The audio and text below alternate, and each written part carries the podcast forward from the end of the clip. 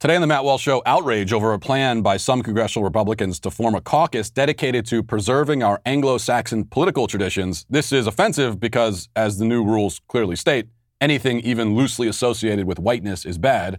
We'll talk about and break that rule today. Also, five headlines, including a high profile elected Democrat committing jury tampering and incitement. Shockingly, the people who were so worried about incitement a few months ago have nothing to say about this. And the mother of a trans boy goes viral. But the video proves the opposite of the point it's supposed to prove. In our daily cancellation, we'll talk about the millions of Americans who apparently will cling on to their masks even after they're vaccinated because for them it's become nothing more than a security blanket. We'll talk about that and much more today on The Matt Walsh Show.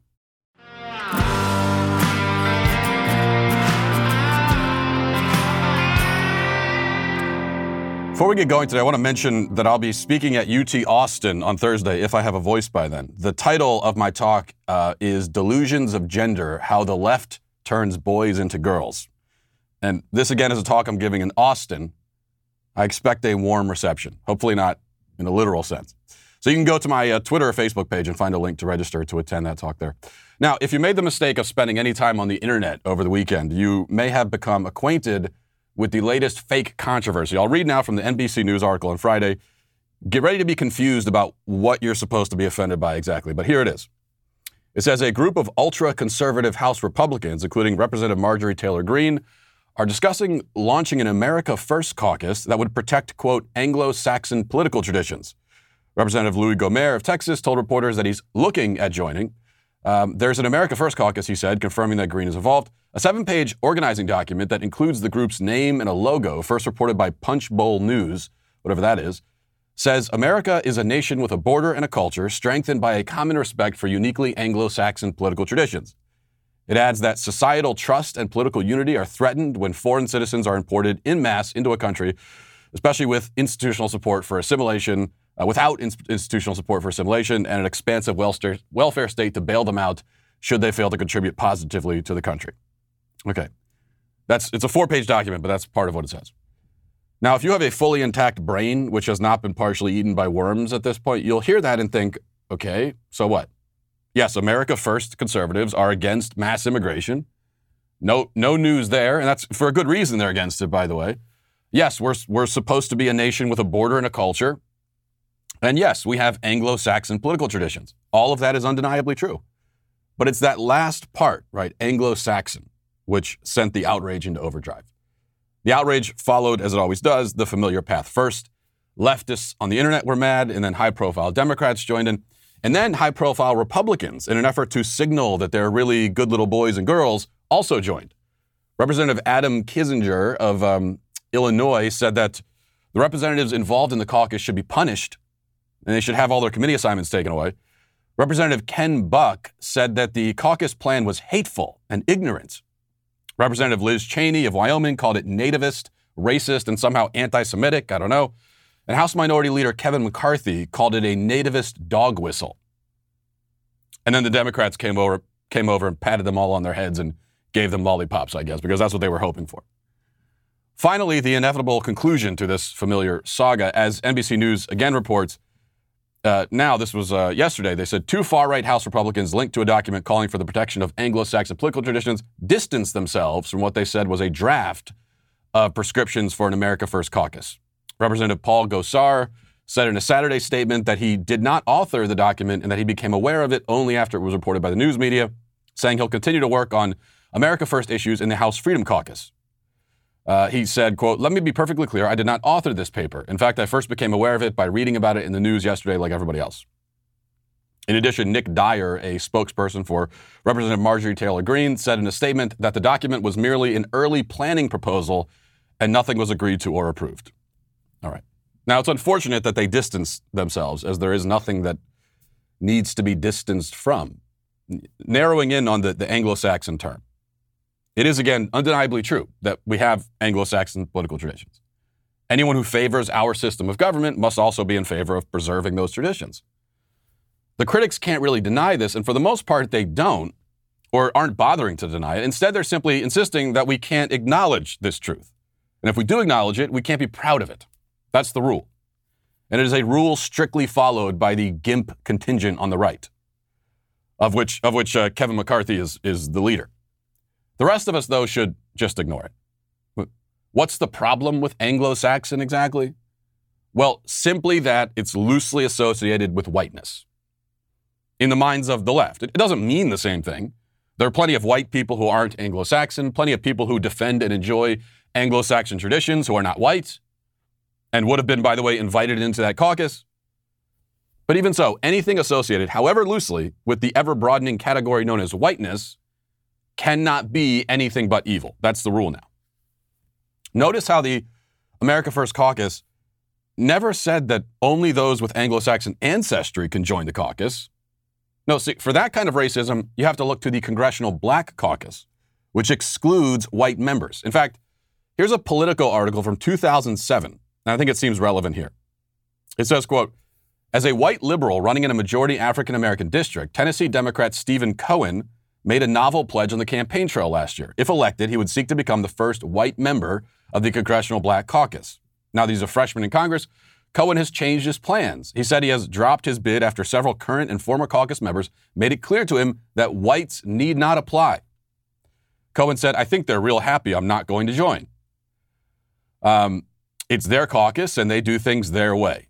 You don't force your way in, you need to be invited. Cohen said that he became convinced that joining the caucus would be a social faux pas after seeing news reports that former Representative William Lacy Clay, um, a co founder of the caucus, had circulated a memo telling members it was, quote, critical that the group remain, quote, exclusively African American.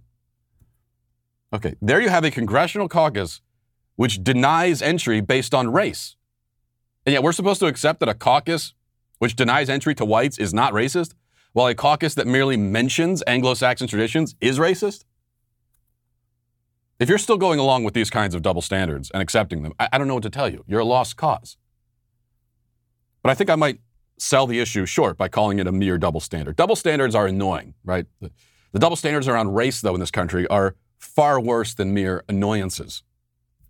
Again, the problem with the term Anglo Saxon, in the minds of those offended by it, is that they associate it with whiteness. And whiteness, as they've made quite clear, is bad. The message is that if you're white, the only thing you're allowed to feel about your identity is guilt. Everybody else on earth, all other races, may feel proud of their identity and history. They may even feel superior and declare themselves to be so publicly. That is outright definitional racism, and it's acceptable as long as the person displaying it is not white. For whites, the only acceptable feeling is one of guilt, remorse, and regret, all for sins they didn't personally commit, and which, even if their ancestors did commit, everyone else's ancestors also committed. But all of the sins of the past, slavery, racism, conquest, which are shared by all people, the common heritage of the whole fallen human race, must be carried exclusively by white people.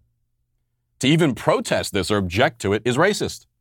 To even say so much as, I'm a white man and I like being who I am, is racist.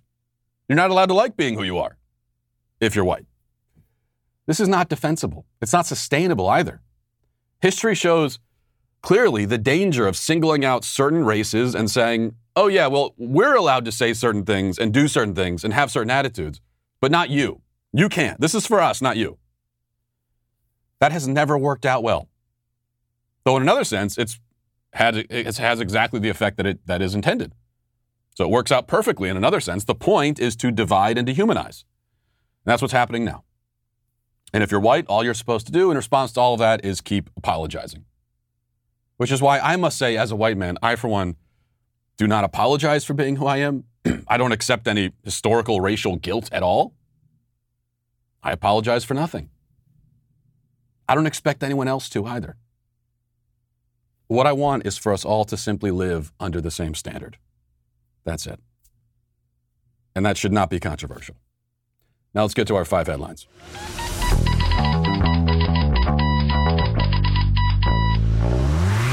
You know, I've been telling you all about Constitution Coach for uh, for weeks now, and really pay attention because this is your last week to get signed up for their April 25th class uh, at, constitutioncoach.com. That's your last chance this week. My friends over at constitutioncoach.com have many wonderful programs for equipping citizens to defend liberty by studying and living out the Constitution. Um, and you want to experience this for yourself. I've experienced their constitutional defense course. And the great thing is that it, you cover all the bases. It's the intellectual bases. You're learning about our history, about the Constitution, You're also getting the physical training at um, the premier firearms training facility in the nation, all in the same course. You get to join hundreds of other patriots from across the nation for a time of learning, training, and fellowship with like minded people. Whether you've shotguns your whole life or you've never touched one or you're somewhere in between in your skill level, they took me to a, to a whole new skill level. They'll do the same for anyone. Um, and that's why you need to not just get a gun, but learn how to carry with confidence and get the training you need to defend yourself and your family. Go to constitutioncoach.com. Rick and the Constitution Coach team have another class again on April 25th, but it's filling up fast. So, last chance, go visit constitutioncoach.com. All right. So, as mentioned uh, in the opening, Maxine Waters, perhaps the biggest scumbag in Congress. I mean, there's a lot of competition for that title, but I, I, I would maybe give her, I would, you know, she, she's in the, the top three, certainly. She's in the running. Um, anyway, she traveled to Minnesota. She traveled from D.C. to Minnesota to incite a riot and intimidate jurors. That's what she did. Like a, a, whole series of felonies she committed, and uh, she did it on video for everyone to see. We can all watch it. We'll watch it right now. Here it is. And so, yes, I would like to see the bill in Congress pass on police reform, but I know that the right wing, the racists, are opposed to it, and I don't know what's going to happen to it. But I know this: we've got to stay in the street, and we've got to we've got to demand justice. As a black man, despite all of the efforts, I feel like nothing changes. And George Floyd is waking so many people up yet nothing has happened. Just you know, despite the rhetoric, like what what needs to happen that's different this year well, than all the years we're before? We're looking for a guilty verdict. I am very hopeful, and I hope uh, that we're going to get a verdict that will say guilty, guilty, guilty. And if we don't, we got, we cannot go away. And not just manslaughter, right? I mean. Oh no, not manslaughter. No, no, no. This is this is guilty for murder. I don't know whether it's in the first degree, but as far as I'm concerned, it's first degree. Congresswoman, murder. what happens if we do not get get what you just told? What should the people do? What should protesters on the street do? I didn't hear you. What happens? What should protesters do? Well, we, we got to stay on the street. Uh, and we've got to get more active. We've got to get more confrontational. We've got to make sure that they, they know that we mean business. More confrontational. Can you get more confrontational than burning buildings down? Well, we're going to find out. By the way, she's calling for Chauvin to be found guilty of a charge that he's not charged with. He's not charged with premeditated murder. He's not charged with first degree murder. Um, th- that's what she wants. So she's already setting it up, and, and doing so intentionally, of course, that no matter what, I mean, he could be found guilty on every single charge. And that's not going to be enough because he's not, he wasn't charged with enough crimes as far as she's concerned. So she's already setting that up. And of course, if you know, needless to say, if you're if you're actually worried about truth and justice and all that kind of stuff, it doesn't make any sense. I mean, leave aside the, the, the blatant jury intimidation, jury tampering she's doing here. Like she she left. It's not even that she's given a press conference in D.C. That'd be bad enough. She went to the community. She went to the city where this trial is happening. She went to the community where these jurors live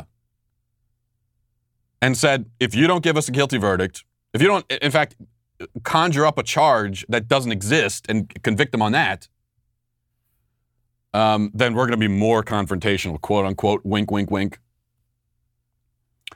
But if, even like leaving aside all the many crimes she committed there, um, obviously it doesn't make any sense if you actually care about truth and justice to be protesting ahead of the jury verdict. It, he was charged. We, he had a trial. That's what we do in this country. And now the jury is going to weigh the evidence and get, come to a determination. That's the way it's supposed to work.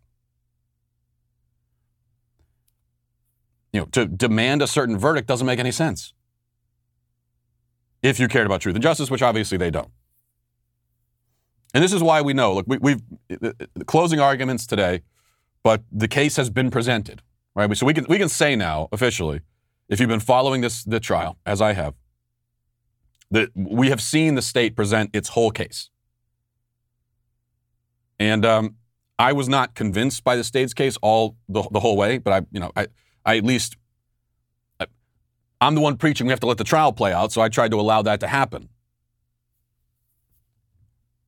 thinking maybe I didn't think it was going to happen, but maybe they'll somewhere a- a- along the line they'll come up with uh, with with compelling evidence. They never did, and so now we can say, after the trial's already happened, we've seen the state present its case. Um, it doesn't really have a case. If the jury is making this decision based on the evidence, they would acquit on all charges. Not because they think Derek Chauvin's a great guy, not because they want him to be back on the police force, not even because they, you know, they they're they're categorically rejecting the idea that he murdered George Floyd.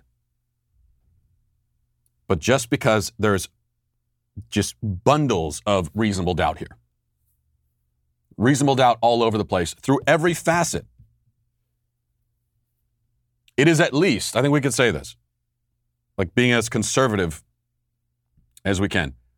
It is at least reasonably plausible, even now after seeing the state's evidence, that George Floyd died of a drug overdose and nothing Chauvin did caused it. That that remain even now that remains a reasonable possibility. Which means he should be acquitted, but um, I just don't see that happening because these jurors think about the situation they're in. I, first of all, I, I, if it were me, there's no way I would allow myself to be on that jury. Like I would say whatever I had to be to say to not be on it. But the situation they're in now is um, this is happening in their community. This is where they live. And probably they're screwed no matter what because, like I like we said, like I said, they, he, Chauvin isn't charged with first degree murder, and that's what these morons in the street want. And because they're morons, or in the case of Maxine Waters, dishonest scumbags, and also a moron, um, they're going to blame the jury for the fact that he's not convicted of first degree murder, no matter what happens. But if they were to acquit on all charges, here's what they know is going to happen their lives are ruined, and they may be killed for it. Because their identities are going to leak. That's going to happen really quickly. At a minimum, they have to leave, basically enter witness protection, in effect. Um, but this follows them for the rest of their lives. They have to live the rest of their lives looking over their shoulder. To come back with acquittal in a situation like that would require, I mean, immense. It, it, it would be one of the greatest examples of moral courage I think that we've seen in modern times. Really. Um, just to, sim- to to follow the evidence and do your job, knowing knowing what's going to happen because of it. Most people don't have that kind of moral courage. I don't know if I have it. Like I said, I, would be trying to get off the jury.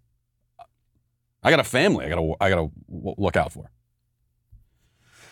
Now, by the way, um, hours after Maxine Waters said that we have to get more confrontational, there was a drive-by shooting against the National Guard in the city. Hours later. So, I mean, do we know that they did that because of what Maxine Waters said? No.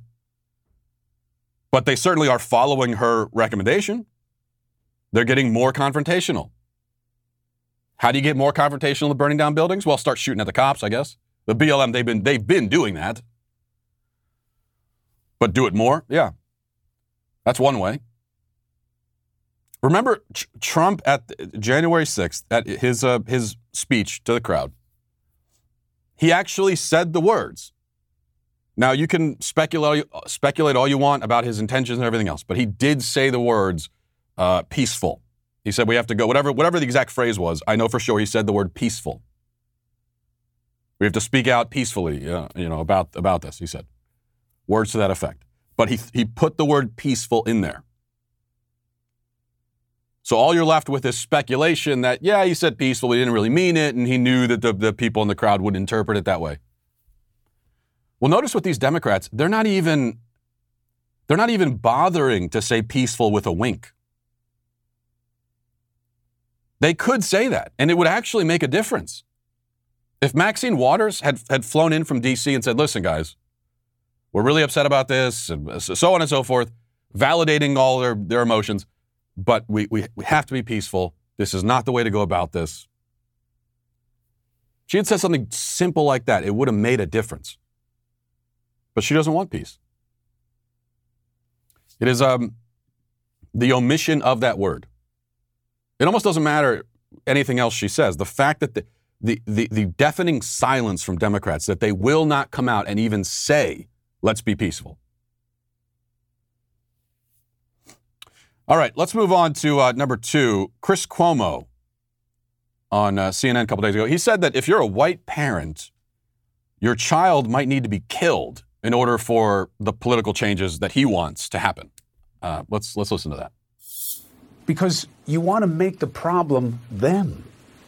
Takes the onus off the idea that you're wrong about policing not needing to change. Forget that police are trained to deal with noncompliance with force that is not lethal. Hey, comply or die. Yeah, I mean. And you know what the answer is? You really do. You don't like it. I don't like it. It scares me. Shootings, gun laws, access to weapons. Oh, you, I know when they'll change. Your kids start getting killed. White people's kids start getting killed smoking that doobie that's actually legal probably in your state now, but they don't know what it was. And then the kid runs and the pop, pop, pop, pop. Cop was justified. Why'd you run? Oh, he had a baseball game tonight. Huh. A white kid. Oh, big family. That house over there. Those start piling up. What is going on with these police? Oh, what? Maybe we shouldn't even have police. That kind of mania, that kind of madness That'll be you. That'll be the majority because it's your people. Hmm. Really? Well, because white people's kids are getting killed by the cops. I how many times I have to explain that. That is happening. It's happening more often than our uh, black people's kids being killed by the cops. More often. It's not just happening, it's happening more often. 500 since 2020 a little over 500 white people killed by the cops. I, I don't know what the, the, the comparison he's making there. The kid runs away because he's trying to get to a baseball game. But who? What? What is that supposed to be analogous to? What? What? Is that supposed to be Adam Toledo, the the 13 year old kid?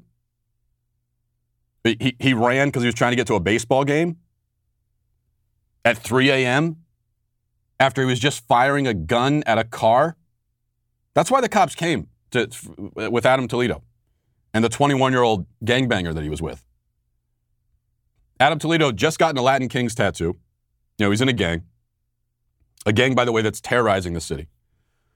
Um, and, and they were firing a gun at a, at a passing car. You know, you can easily kill someone just for the sake of it. The cops know that. They know they're not there for a kid smoking a doobie. Um, to use Cuomo's boomer language. They know that. They were not called to the scene because uh, someone complained that there are some kids out, out, out, out in the street smoking a joint. They're called to the scene to gang to a, a, a gang infested area because there's people firing guns at passing cars. So that's what they know. And then they see someone, they don't know if he's 30, they don't know his age. In that moment, it doesn't make a difference. It's someone with a loaded gun. No matter your age, you're just as capable of firing a gun and killing somebody. So they see someone with a gun that they know is just being used. And then he runs and he stops and he turns around and ditches the gun behind a fence so that so so that the cops can't see him do it. What now the implication from from idiots like Cuomo is that if if Adam Toledo was white, they wouldn't have shot. Could they even tell his race? It's 3 a.m. and They're out in a, they're in a dark back alley. Could they even tell what his race was? Are you suggesting? Because what this was about for the cop who fired the shot, um, justifiably fired the shot. For him, it was a matter of self preservation. Confronting a suspect, you don't know who, got a lo- got a gun that he was just firing. Um, dark alley. He's got nowhere to take cover. He's totally. This cop is totally exposed. He knows this this person, ha- the suspect, has a gun. He turns, and now it's just it's self preservation. Do I want to go home and see my family tonight, or do I want to die right now? Do I want this whoever this is, this gangster who I don't know who it is, do, do I want them to kill me? Do I want to be taken down by this person? That's that's the uh, the decision. Now, are you suggesting that if he knew the kid, the, the suspect didn't even know it was a kid, if he knew the suspect was white, he'd be more willing to be killed? You think that's going to factor into his calculation? He's going to say, "Well, he's white. Uh, you know, I'll take one for the team." It is so delusionally insane th- this this claim. 99.999% of, of police shootings, even the unjustified ones, it's about self preservation for the police. They're trying to save their own lives. There are cases where they are a little too eager to do that. Um, the uh, the uh, Daniel Shaver case, which again is one that BLM completely ignores, even though it is the worst police shooting ever caught on video, to my mind. It's certainly it's it's certainly up there. BLM ignores it because Daniel Shaver was white, but um, the cops there did they kill him? They, they, they, were all white people in that hallway when they shot Daniel Shaver while he was on his knees, beg literally begging for his life. Um, they were all white people. Was it racially motivated? No. Did that cop, you know, go to that hallway intent? He just felt like killing someone that day? Probably not. This was self-preservation, but he wasn't willing to take any chance at all. He'd rather just kill this guy, even if the, even if there was like a 0.01% chance that the guy had a gun hidden somewhere, was about to pull it out. He said, "I would rather just kill him." Doesn't make it okay. That that police officer should have went to jail. That was murder. But let's just let's be reasonable thinking adults about what motivates these kinds of things. Most of the time, when a cop, even when a cop is being overly aggressive, why is he being overly aggressive?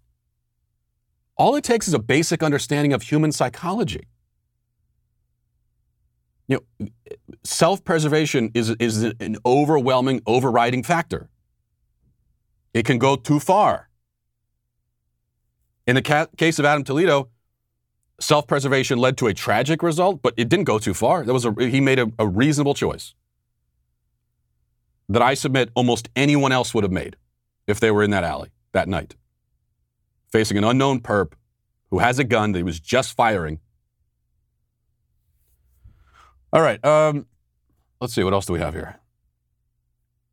I want to. Okay, we're gonna play. I got to play this. Um, from the Hill, it says the mother of a transgender boy in Texas went viral this week after making an emotional plea to state lawmakers about a bill that would make it illegal for parents to provide gender affirming health care, gender affirming health care, quotes around that, procedures for their children. Under the bill, parents aiding their tra- transgender children in receiving medical care including puberty suppressant drugs, medical procedures, and hormone replacement therapy, would be labeled abusers and their actions would be considered a felony if the child is under the age of 18. Great law.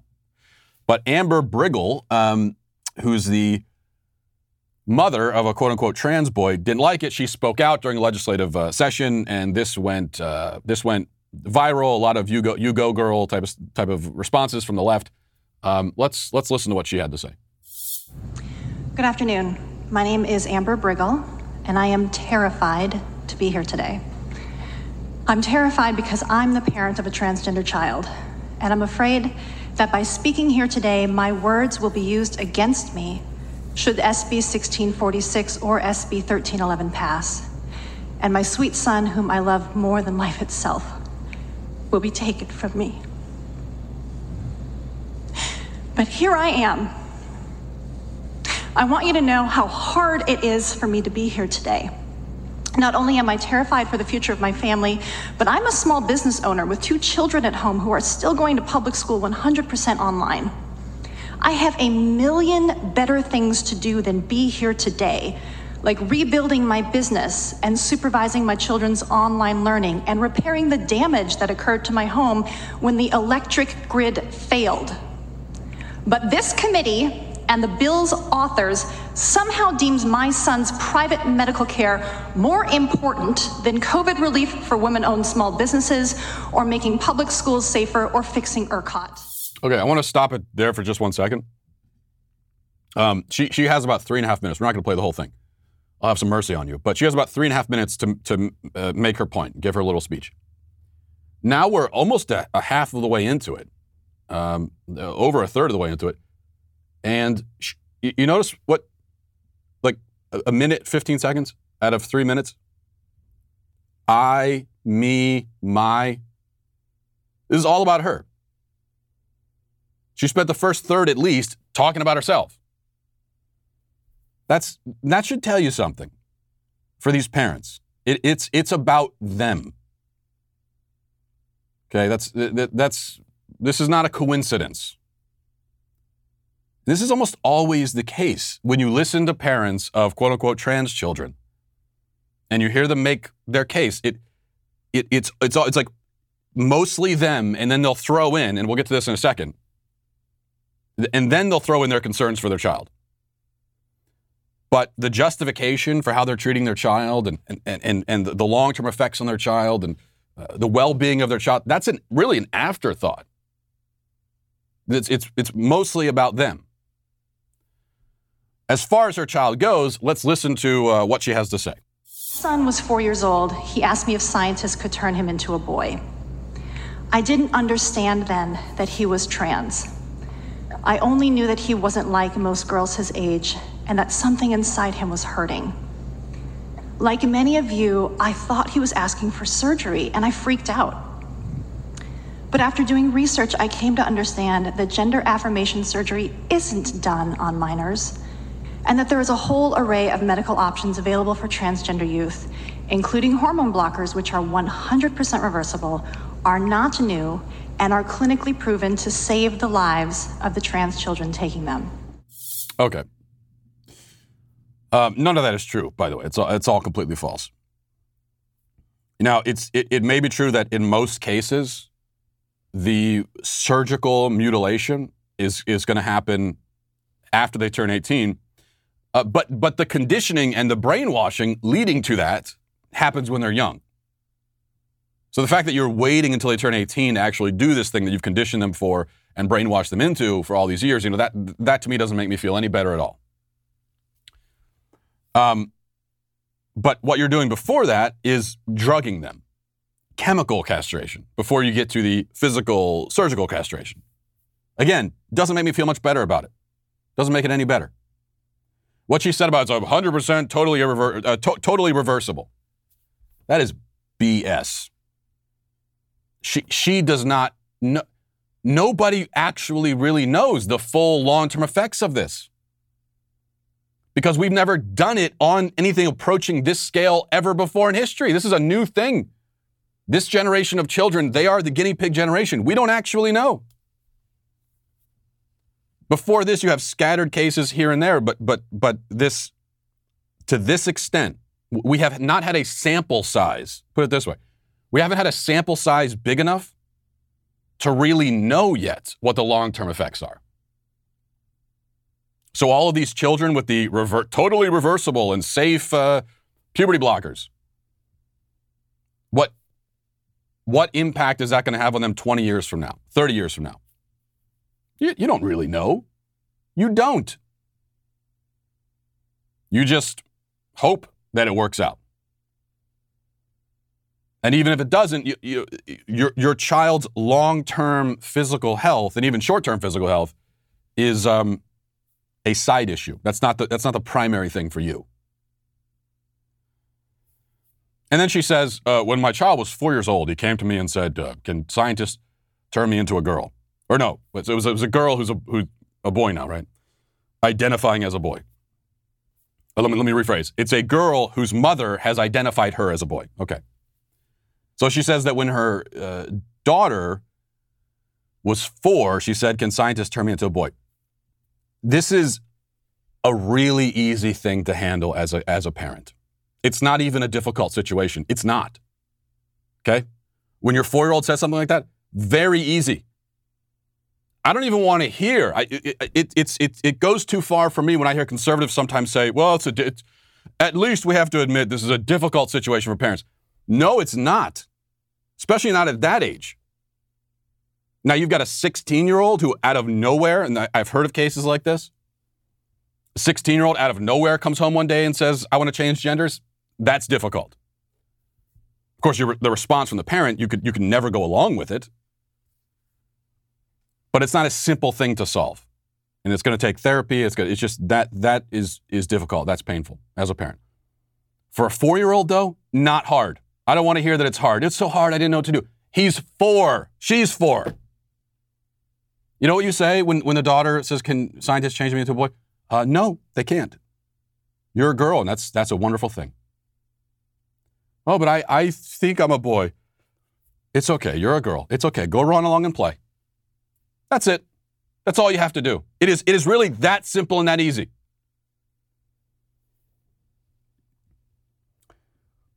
Uh, unless, you know, unless as a parent you were waiting for something like that. Or maybe you planted those seeds in your child's head. Because this is Munchausen syndrome by proxy, and you are planting this gender dysphoria in the child's head for your own purposes.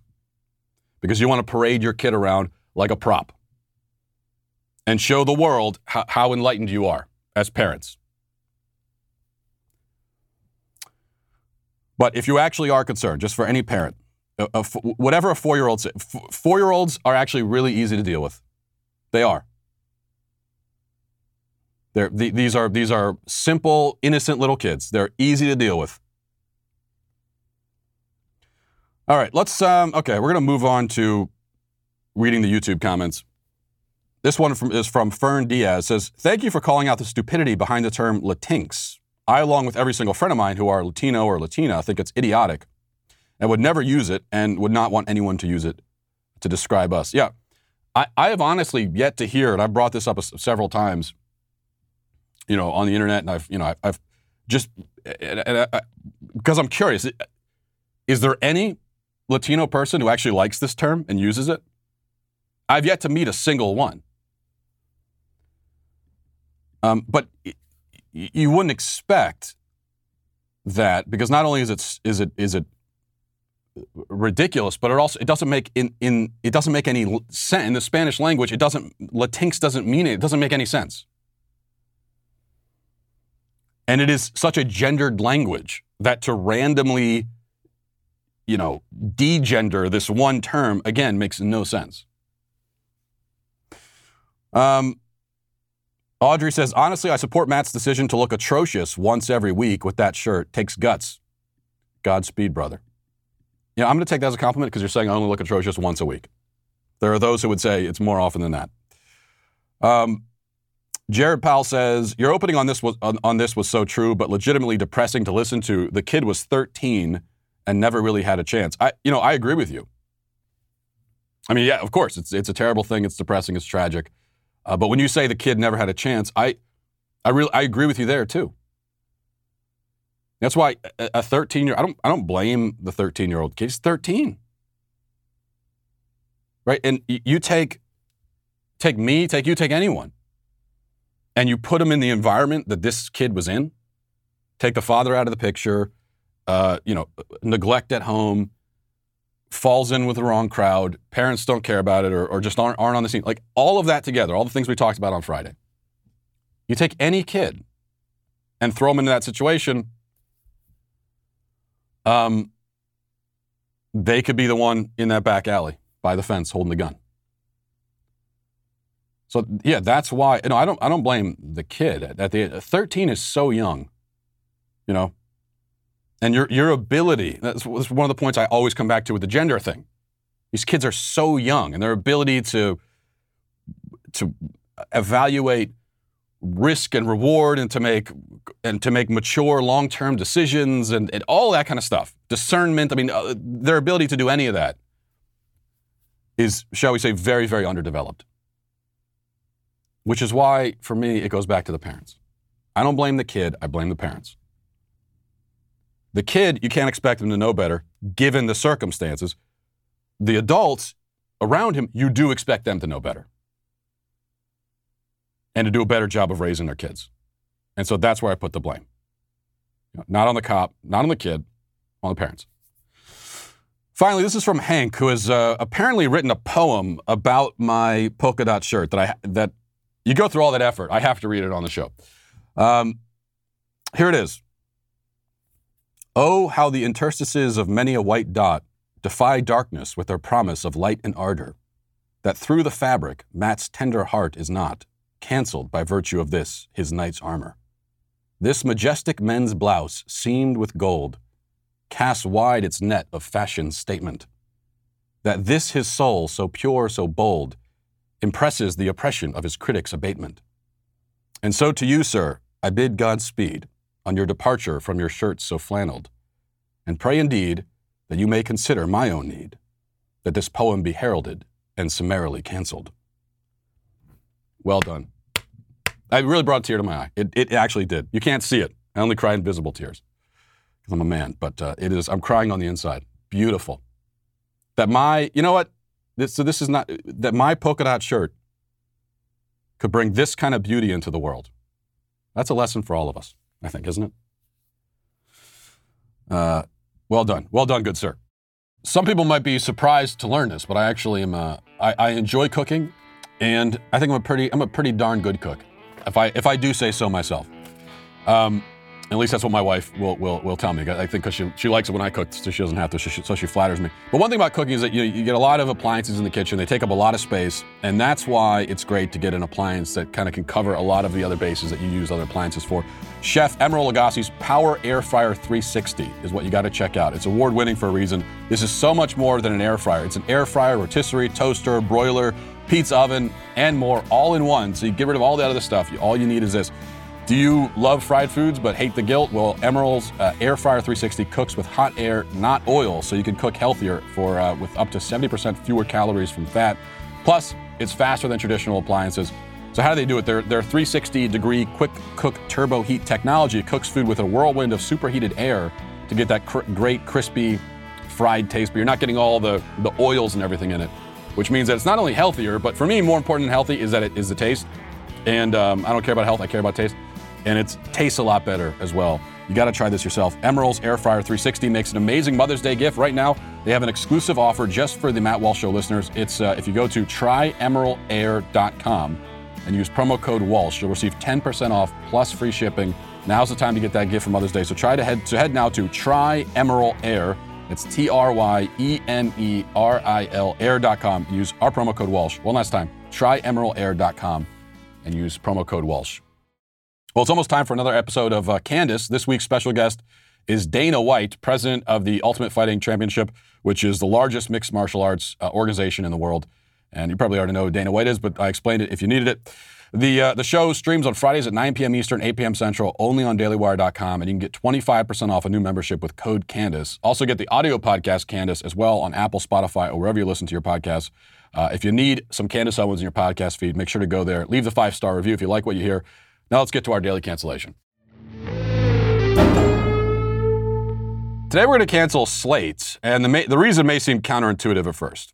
Well, there, there's nothing counter- counterintuitive about canceling Slate in general. You know, they could be canceled every day in principle simply for existing. But the specific thing that's causing the cancel hammer to come down on them today is this article published on Saturday with the title, It's About Time for Us to Stop Wearing Masks Outside. And then it says, briefly passing someone on the sidewalk just isn't risky.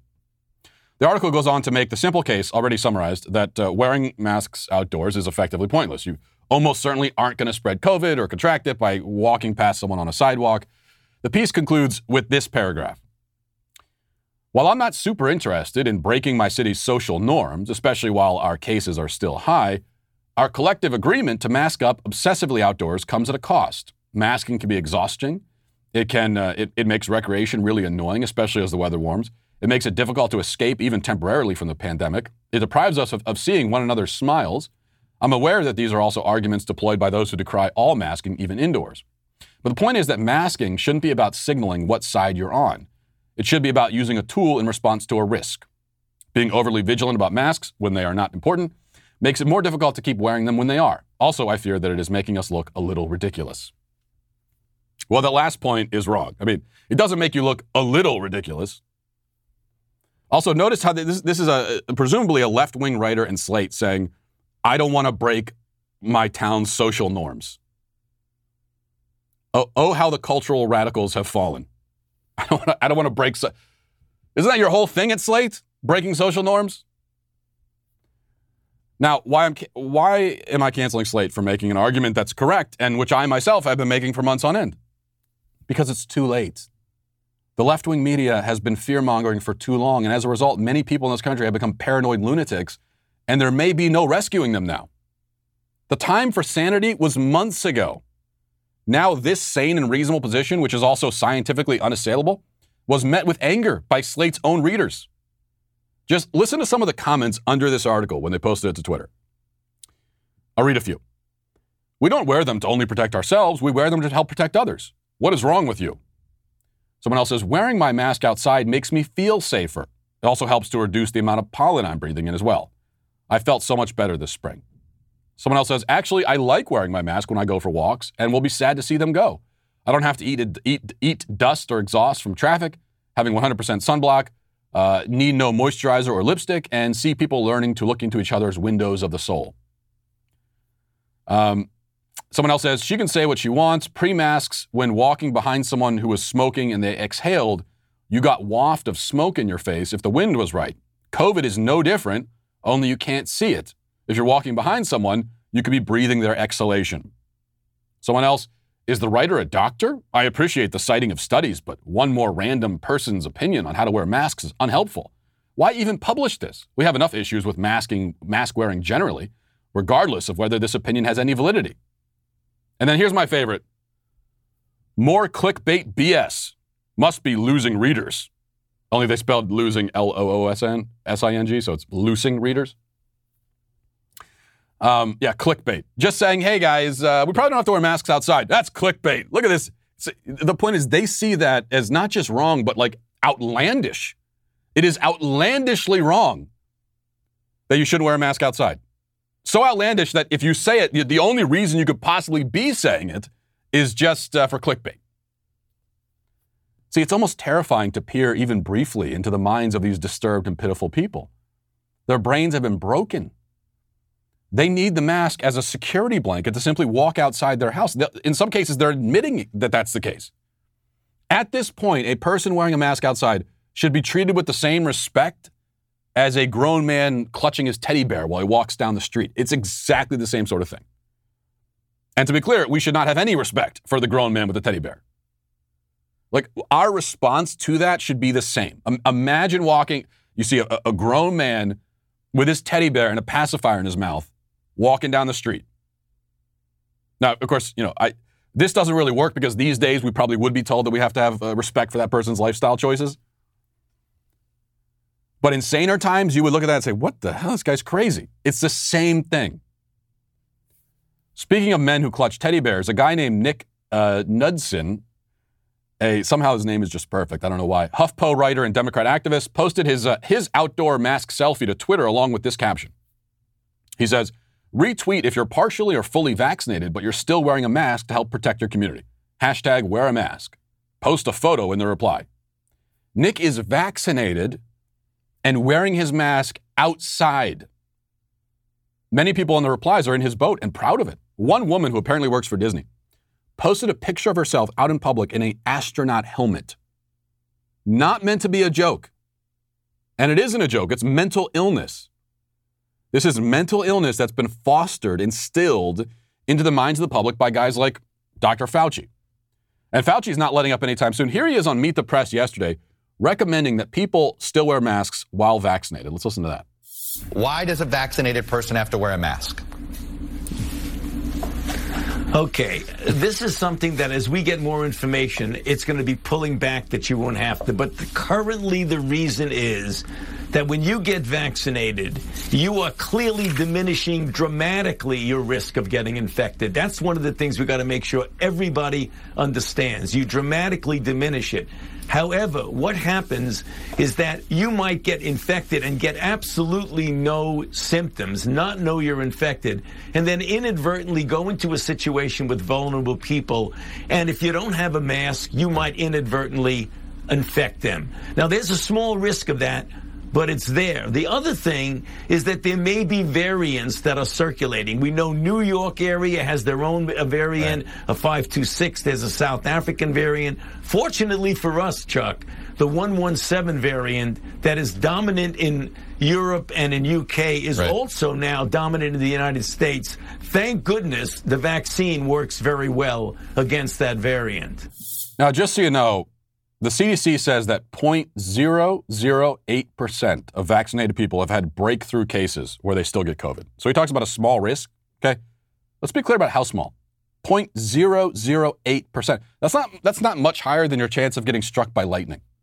It's much smaller, much smaller than your chance of dying in a car accident. There are a million risks out there which pose a greater threat than 0.008%. If we're supposed to mask even with a 0.008% risk, then we really shouldn't be going anywhere or doing anything. We shouldn't walk down the steps without a helmet on, maybe the astronaut helmet, or eat a meal without chopping it into small bits first to prevent choking, or sit in a bathtub without a life jacket. You know, on this risk assessment philosophy, you shouldn't be doing anything. 0.008% risk is, is the kind of risk that healthy, insane people ignore. Yes, you just ignore it. When someone tells you there's a 0.008% chance of such and such happening, you just, okay, go about your day. Because the only other option is paralyzation. If you have to respond to a risk like that at all, then you can't live your life. The only other option is to basically give up on living a normal human life, all in the hopes of preserving the very life that you've effectively forfeited. These are the kinds of calculations that millions of Americans have lost the ability to make. This is the point. We all used to make them intuitively. You know, there have always been areas where our caution exceeded what is statistically justified. Like, for example, parents worried that their kids are going to be kidnapped by a stranger in a van or something. Something that almost never happens in real life. Um, but most parents, and this has been the case for a while, you know, are, are more worried about that and take more precautions against it than is statistically justified. But for the most part, most of us carried on living our lives basically free of crippling paranoia. But that's not the case anymore. For many people, COVID was the first time that they seriously faced their own mortality. And that you know, startling confrontation coupled with the sustained fear mongering and panic porn from the media caused a sort of psychotic break for a lot of people. For most people, the, the risk posed by COVID was never lethal or even especially severe for most people. But the combination of psychological factors noted above made it so made it so that you know lots of, of these people could not process the situation that they found themselves in. We all have an internal risk calculator that's working all the time, and for a lot of people, it broke. Next thing you know, they're walking alone in the woods with two masks and a visor.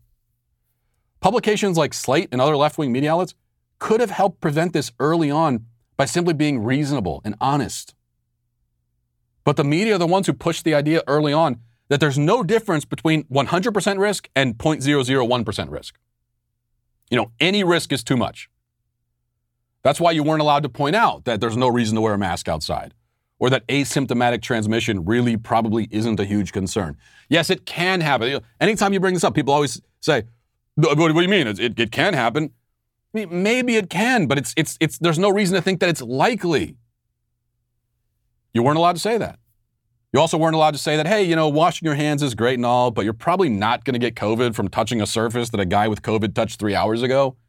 Like, you don't need to use uh, hand sanitizer every time you touch something. Weren't allowed to say that. All of these true and reasonable things were shouted down, in some, in some cases censored by big tech. The marching orders for an entire year were that no amount of COVID risk is acceptable. None. And this, of course, was always insane and unworkable. But it's the dynamic that outlets like Slate helped to create. Now, some of them may want to pull back, perhaps because some of the people, uh, you know, working in these outlets who push the panic porn really are just sick of living like this. But it's too late. In fact, just a couple of months ago, Slate itself published an article recommending double masking outside. Now they want to retreat back into a semblance of sanity. I wish that were possible. For a lot of people, it's not. They've gone insane. And oftentimes, that trip is a one way ticket. And that's why Slate and all other COVID fear peddlers are once again completely and totally canceled. And we'll leave it there for today. Thanks for watching. Thanks for listening. Have a great day. Godspeed.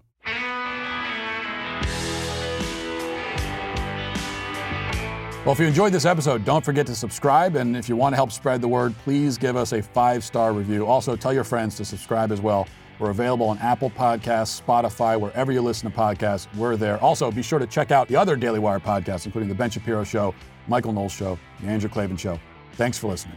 The Matt Walsh Show is produced by Sean Hampton, executive producer Jeremy Boring. Our supervising producers are Mathis Glover and Robert Sterling. Our technical director is Austin Stevens. Production manager Pavel Vodosky. The show is edited by Sasha Tolmachov. Our audio is mixed by Mike Coromina. Hair makeup is done by Nika Geneva. And our production coordinator is McKenna Waters. The Matt Walsh Show is a Daily Wire production. Copyright Daily Wire 2021. Maxine Waters calls for more leftist street violence. The public health regime becomes permanent, and Anglo Saxons get canceled. Check it out on The Michael Knowles Show.